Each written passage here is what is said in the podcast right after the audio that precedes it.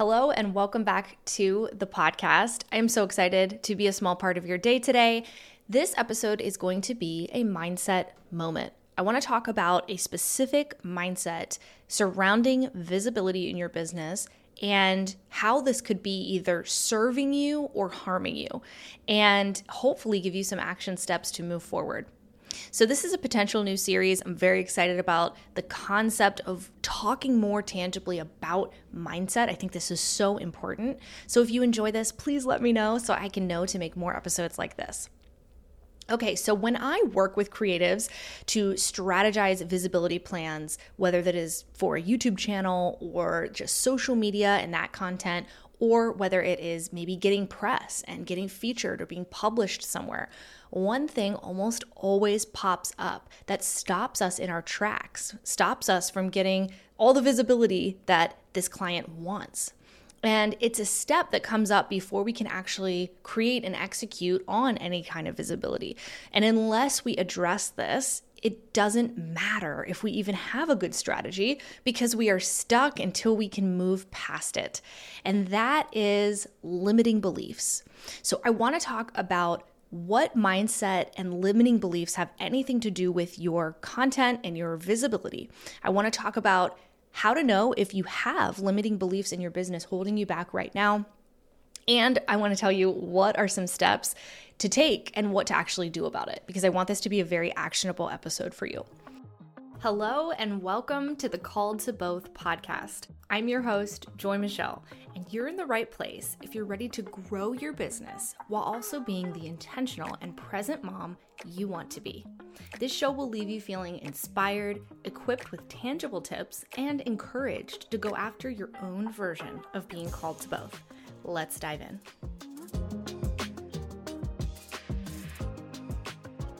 So I know what it feels like to want your content to be seen and shared by more people, but then still feel like you're this best kept secret.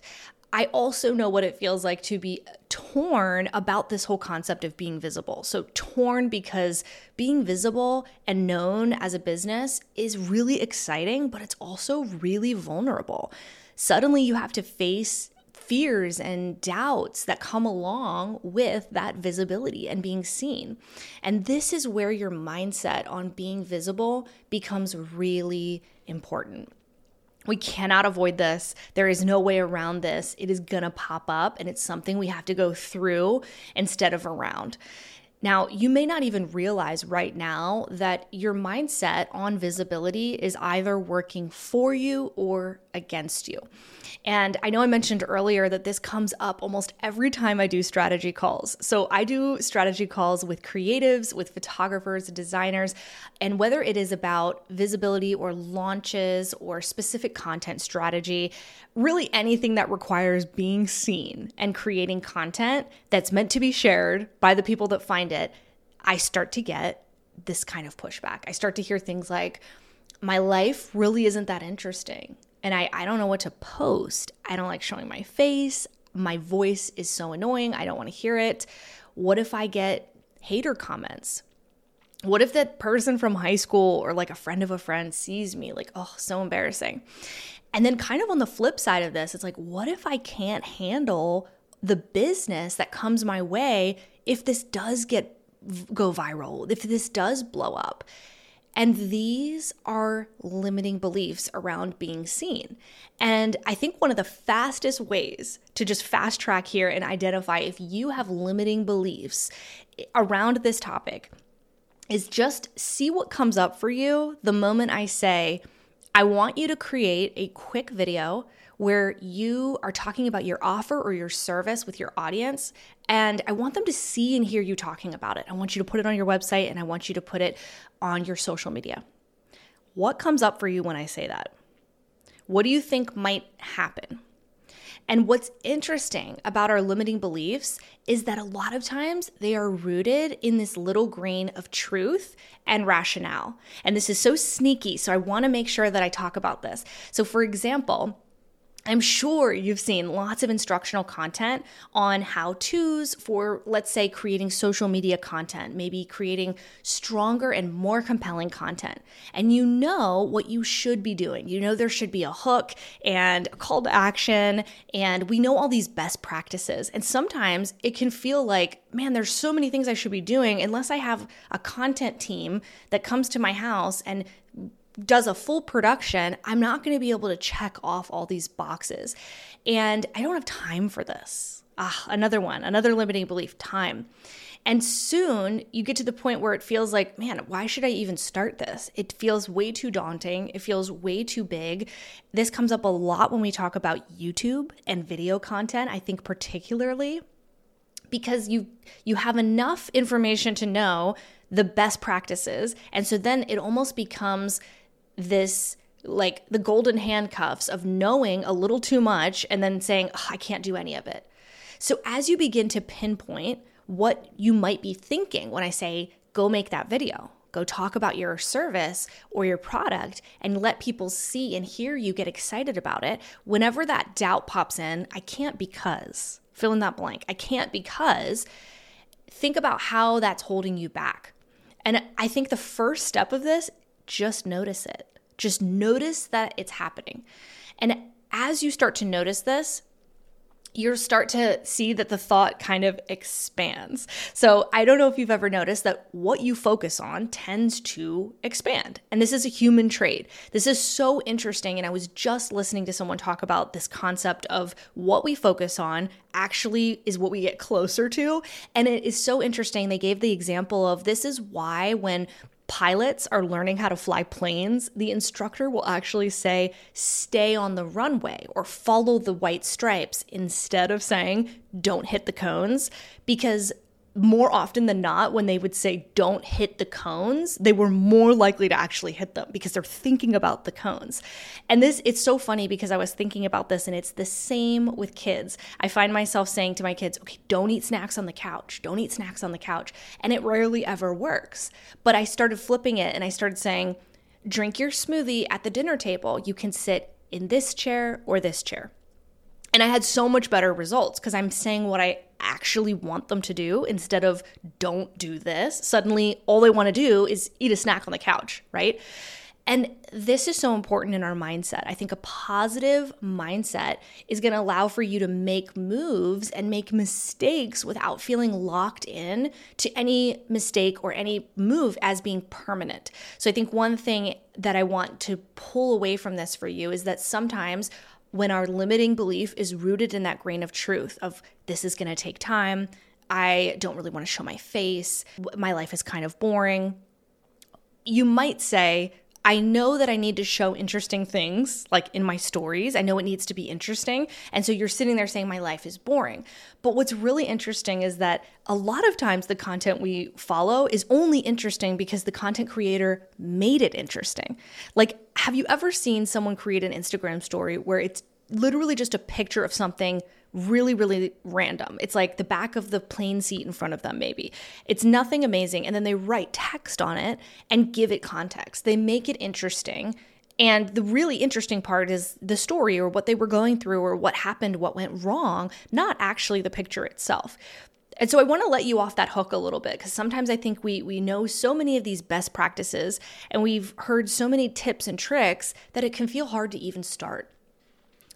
So one one quote that I really love is it's a Winston Churchill quote and it is success is not final, failure is not fatal, and it is the courage to continue that counts.